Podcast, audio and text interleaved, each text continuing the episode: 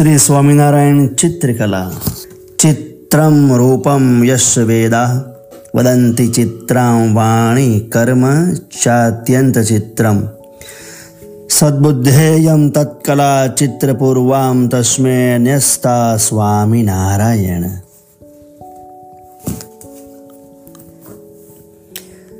કલાના પ્રવરમ ચિત્રધર્મ કામાર્થ મોક્ષદતમ માંગલ્યમ પ્રથમ ચૈતદ ગૃહે યત્ર પ્રતિષ્ઠિતમ સર્વ કલાઓમાં ચિત્રકલા શ્રેષ્ઠ છે તે ધર્મ અર્થ કામ અને મોક્ષની આપનારી છે જે ઘરમાં તેની પ્રતિષ્ઠા કરવામાં આવે ત્યાં પ્રારંભથી જ માંગલ્ય પ્રવર્તે છે વિષ્ણુ ધર્મોત્તર ખંડ ત્રણ ચિત્રસૂત્રમ અધ્યાય તેતાલીસ શ્લોક આડત્રીસ કલાને ભારતીય અભિગમ ભારતીય દ્રષ્ટિએ કલા એ સત્યની સૌંદર્યપૂર્ણ અભિવ્યક્તિ છે. તેના દ્વારા અનંત આનંદની અને કલ્યાણની પ્રાપ્તિ થાય છે. કલા મનુષ્યને મુક્તિ તરફ દોરી જાય છે અને પરમ તત્વ તરફ ઉન્મુખ બનાવે છે. કલા નિર્માણને યોગ સાધના કહે છે. યોગ કર્મ સુકૌશલમ. શ્રી આનંદ કુમાર સ્વામી પણ કહે છે કે ભારતીય કલાની આધારશિલા સત્ય અને આધ્યાત્મિકતા છે. જેના દ્વારા અપૂર્વ આનંદની અનુભૂતિ થાય છે, તે ઈશ્વર પ્રાપ્તિનું સાધન છે. ચિત્રવિદ્યાની ઉત્પત્તિ અનુશ્રુતિ પ્રાચીન ભારતીય સાહિત્યમાં કલાઓમાં પણ ચિત્રકલાને શ્રેષ્ઠ માનવામાં આવી છે. પૌરાણિક અનુશ્રુતિઓમાં વિવિધ કલાઓની ઉત્પત્તિ અંગે કેટલીય કથાઓ આવે છે. જેમાં વિષ્ણુ ધર્મોત્તર પુરાણના તૃતીય ખંડમાં આવતા ચિત્રવિદ્યાની ઉત્પત્તિની કથા ઉલ્લેખનીય છે. તેમાં બદ્રિકાશ્રમમાં તપસ્યા કરતા નરનારાયણ મુનિઓને ચિત્રવિદ્યાના જનક અને પ્રણેતા માનવામાં આવ્યા છે. અહીં માર્કંડે મુનિ રાજા વજને નરનારાયણ મુનિઓ દ્વારા વિશ્વના કલ્યાણ માટે રચવામાં આવેલા ચિત્રવિદ્યાના નિયમોનો ચિત્રાસૂત્રમ રૂપે પરિચય આપે છે. આ મુનિઓ બદ્રિકાશ્રમમાં ચિત્રવિદ્યાનો પ્રારંભ કરે છે અને તેમની સાધનામાં દેવાંગનાઓ વિઘ્નો ઊભા કરે છે. આથી તેમના રૂપ સૌંદર્યને મદ ઉતારવા નારાયણ મુનિ સુગંધિત આમ્રરસ દ્વારા પૃથ્વી પર એક સૌંદર્યવતી સ્ત્રીના ચિત્રનું સર્જન કરે છે. ચિત્રમાં સ્ત્રી એટલી તો સુંદર અને લાવણ્યવતી દેખાતી હતી કે તેને જોઈને પેલી દેવાંગનાઓ લજવાઈ ગઈ. આ ચિત્ર દેવલોકની સૌંદર્ય શ્રેષ્ઠ અપ્સરા ઉર્વશીનું હતું. મહામુનિ, નારાયણે ચિત્રકલાના સર્વ લક્ષણોથી યુક્ત એવું આ ચિત્ર વિશ્વકર્મા અચ્યુતને સુપ્રત કર્યું. ત્યારબાદ તેઓએ ચિત્રસૂત્ર નામના ચિત્ર વિદ્યાના શ્રેષ્ઠ ગ્રંથનું સર્જન કર્યું. આ ગ્રંથ ભારતીય કલાકારોને તેમને શ્રેષ્ઠતમ કૃતિઓમાં સર્જનમાં યુગોથી પ્રેરણા આપતો રહ્યો છે. આ અનુશ્રુતિ અનુસાર ચિત્ર સંપ્રદાયના પ્રવર્તક તરીકે ભગવાન નારાયણને માનવામાં આવ્યા છે. જેઓ સકલ બ્રહ્માંડના પણ આદિ ચિત્રક અને સર્જક છે. મહાકવિ કાલિદાસ પણ આધમની નારાયણની સર્જન શક્તિને અંજલિ આપતા પોતાના મહાન કાવ્ય કૃતિનું વિક્રમો વર્ષીયમમાં જણાવે છે. વિષયો તરફ જેમની સ્પૃહા નાશ પામી છે અને વેદાભ્યાસથી જેઓ જડ થઈ ગયા છે, તેવા પુરાણ મુનિ આ મનોહર રૂપ ઉર્વશીનું સર્જન કરવાને કેવી રીતે શક્તિમાન બન્યા હશે? ચાર જૈન ગ્રંથ આવશ્યક ચૂર્ણીમાં આ તીર્થંકર ઋષભદેવને ચિત્રકલા ચિત્રકમના જનક ગણવામાં આવ્યા છે. સ્વામિના સ્વામિનારાયણ સંપ્રદાયમાં પરમાત્માના અવતાર રૂપ આ પુરાણ પ્રસિદ્ધ નરનારાયણ મુનિને આદિદેવ ગણવામાં આવ્યા છે. શ્રીમદ ભાગવત પુરાણના પંચમ સ્કંદ મુજબ દિવ્યક્ષધામ રૂપ ગૌલોક વૈકુંઠલોક કે શ્વેતદીપના વાસી પરબ્રહ્મ પરમાત્મા શ્રી કૃષ્ણ વાસુદેવ નારાયણ સર્વ અને ભક્તોના કલ્યાણ માટે નરનારાયણ મુનિના રૂપમાં નારદ ઉદ્ધવ આદિ મુનિમંડળ સહિત હિમાલયમાં બદ્રિકાશ્રમમાં કલ્પ પર્યત તપશ્ચર્યા કરી રહ્યા છે. આથી આ નરનારાયણ દેવને સંપ્રદાયો ભરતખંડમાં ઉપાસના કરવાને યોગ્ય માન્યો છે. સંપ્રદાયના તત્વજ્ઞાન અનુસાર કૃષ્ણ અવતારમાં શ્રી નારાયણે અર્જુન એટલે કે નર સાથે રહીને અસુરોનો સંહાર કરવા છતાં જે અસુરો બચી ગયા, તે કલિકાલમાં ભારત વર્ષમાં અધમ ફેલાવતા હતા. આથી કૌશલ દેશમાં છપૈયા ગામમાં પિતા ધર્મ અને ભક્તિ માતા થકી નારાયણ મુનિએ પુનઃ મનુષ્ય અવતાર ધારણ કર્યો. અને દુર્વાસા મુનિના શ્રાપથી મનુષ્યપણાને પામેલા નારદ ઉદ્ધવ આદિ ઋષિઓનું આ અસુરોથી રક્ષણ કર્યું. અને સદ્ધર્મની સ્થાપના કરી. એ નારાયણ મુનિ ભગવાન સ્વામિનારાયણ કે સહજાનંદ સ્વામી તરીકે ઓળખાયા. એટલે સ્વામિનારાયણ સંપ્રદાય નામે ઓળખાતા વિશુદ્ધ ભાગવત ધર્મનું અને એકાંતિક ભક્તિ માર્ગનું પ્રવર્તન કર્યું. સંપ્રદાયમાં એમને સર્વ અવતારોના અવતારી તરીકે ઓળખવામાં આવે છે. અને પ્રગટ પુરુષોત્તમ નારાયણ તરીકે એમની ઉપાસના કરવામાં આવે છે. આ ગ્રંથના ચર્ચિત સ્વામિનારાયણ ચિત્રકલાના પ્રણેતા તરીકે પણ એમને પ્રસ્તુત કરવામાં આવ્યા છે. ચિત્ર વિદ્યાની ઉત્પત્તિ અંગેની આ પૌરાણિક અનુસૃતિમાં ઉલ્લેખ સાથે ગુજરાતની પ્રાગ ઐતિહાસિક આધ્ય ઐતિહાસિક અને ઐતિહાસિક કાળની ચિત્રકલાની વિગતો ભારતીય ચિત્રકલાના ઇતિહાસમાં પરિપ્રેક્ષ્યમાં તપાસવાનો અને તેમાં સ્વામિનારાયણ ચિત્રકલાનું સ્થાન શોધવાનો અહીં પ્રયાસ કર્યો છે પ્રાગ ઐતિહાસિક અને આદ્ય ઐતિહાસિક કાળ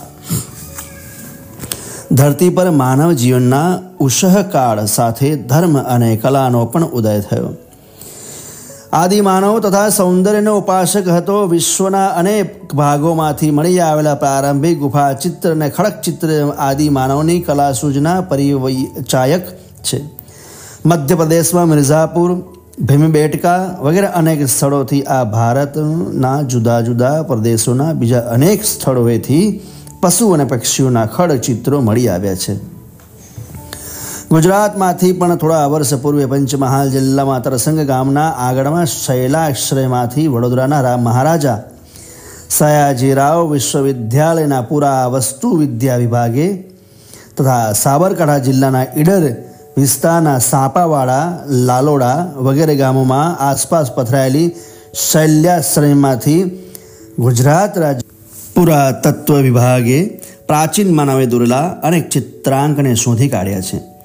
જેમાં કેટલાકનો સમય ઉત્તર પ્રાચીન પાષાણકાળ, અપર, પેલોલિથિક અને કેટલાકનો સમય આધ્ય મધ્યાંધ્ર પાષાણકાળ, અર્લી મેસ્યોલિથિક કે મધ્ય પ્રસ્તર યુગ, મિડલ સ્ટોન એજ.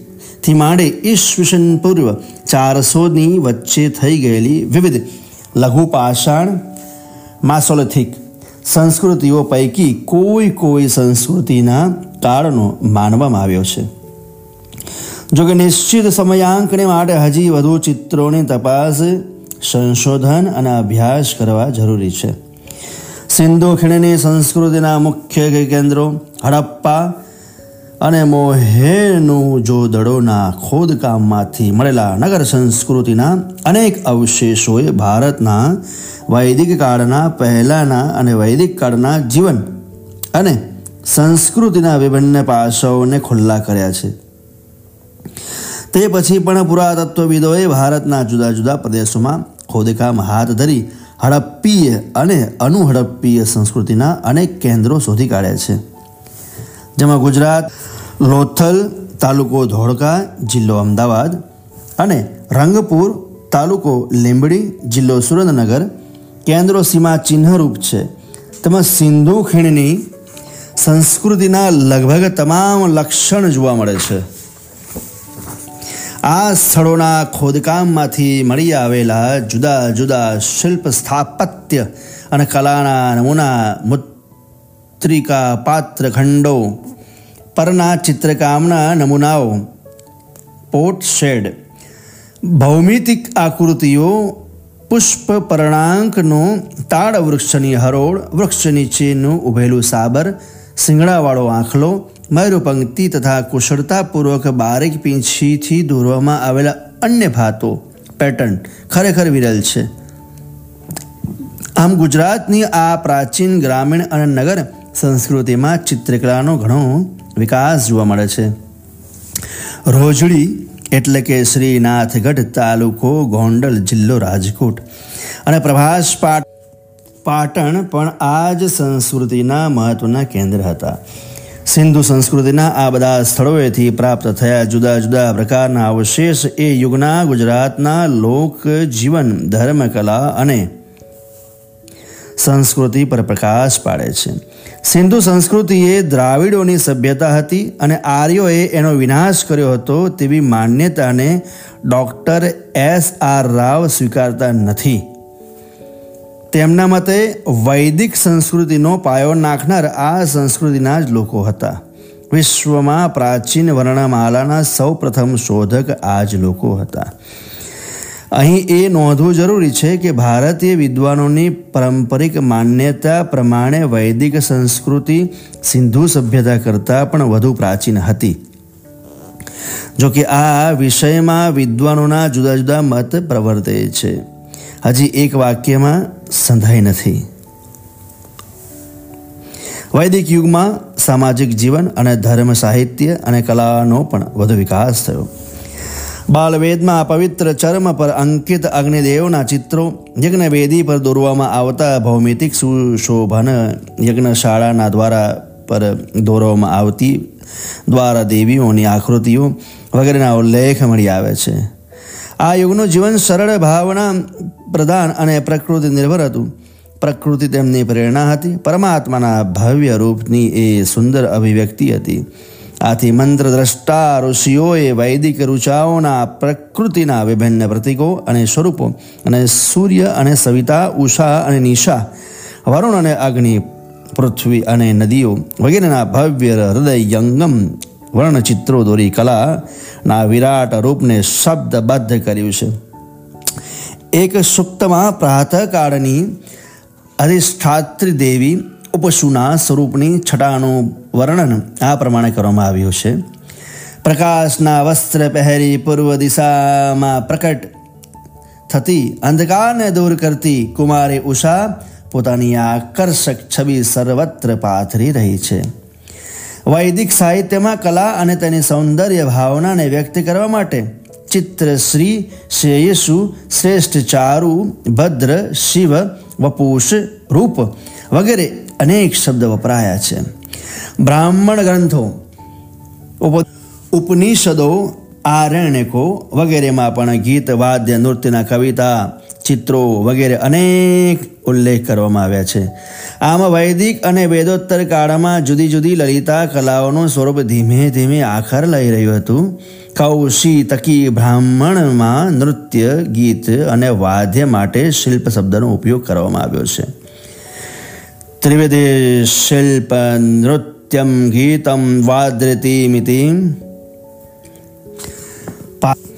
પાછળથી શિલ્પ શબ્દ સર્વે લલિત કળા માટે વપરાયો તો થયો હતો જો કે તે સમયે હજી આજના અર્થમાં કલાનું સ્વરૂપ સ્વરૂપ કલા તરીકે સ્વીકારાયું ન હતું છતાં વૈદિક સંસ્કૃતિ ધર્મ અને સાહિત્ય ભારતીય કલાના વિકાસ માટે વ્યાપક ભૂમિકાની જરૂર પૂરી પાડી હતી.